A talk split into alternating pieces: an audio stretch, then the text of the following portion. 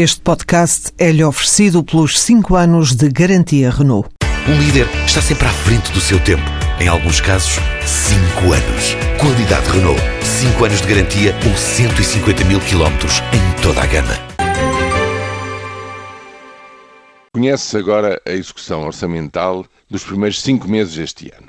Ela já é relevante porquê? Porque já contém o grosso da entrada de receitas em sede de IRS, já se conhece em larga medida, enfim, os resultados do IRC, já se consegue medir quase em meio ano os efeitos fiscais e contributivos da marcha da economia. O Ministro das Finanças mostrou-se bastante agradado com estes dados. O déficit diminui em maio em relação aos montantes que existiam em abril, pelo efeito da entrada maciça de um IRS que, como todos esperavam, era a medida compensatória pelo sumo do Tribunal Constitucional e, portanto, toda a gente esperava que o IRS, com aquelas medidas de, ditas de simplificação e de sobretaxas, etc., crescesse um terço, efetivamente verifica-se que, para já pelos dados até agora eh, divulgados, há um crescimento ligeiramente superior a 30%. O IRC também cresce 8%, o que é um valor positivo e que, a meu ver, indicia, digamos, uma maior atenção e efetividade do fisco em relação ao funcionamento real das empresas, mas o, o, o IVA está estagnado. O IVA não cresce em relação ao ano anterior e é um sinal, evidentemente, das dificuldades da retração em que continua a encontrar-se a economia nacional.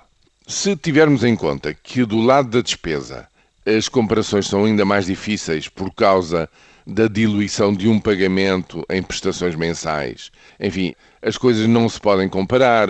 O efeito, por exemplo, no próximo mês do pagamento do 13º mês que foi feito o ano passado já não existe na mesma medida este ano.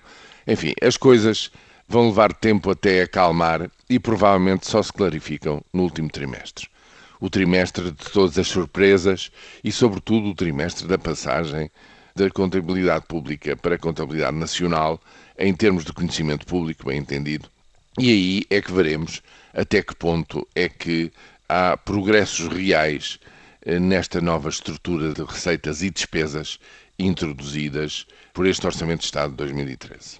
Para mim, uma coisa é clara: a pressão sobre a despesa vai manter-se fortíssima e não creio tão cedo que haja condições para que se concretize aquilo que é agora a nova bandeira de insinuações por parte do governo de que os contribuintes cumpridores estariam em vésperas de assistir a um desagravamento fiscal.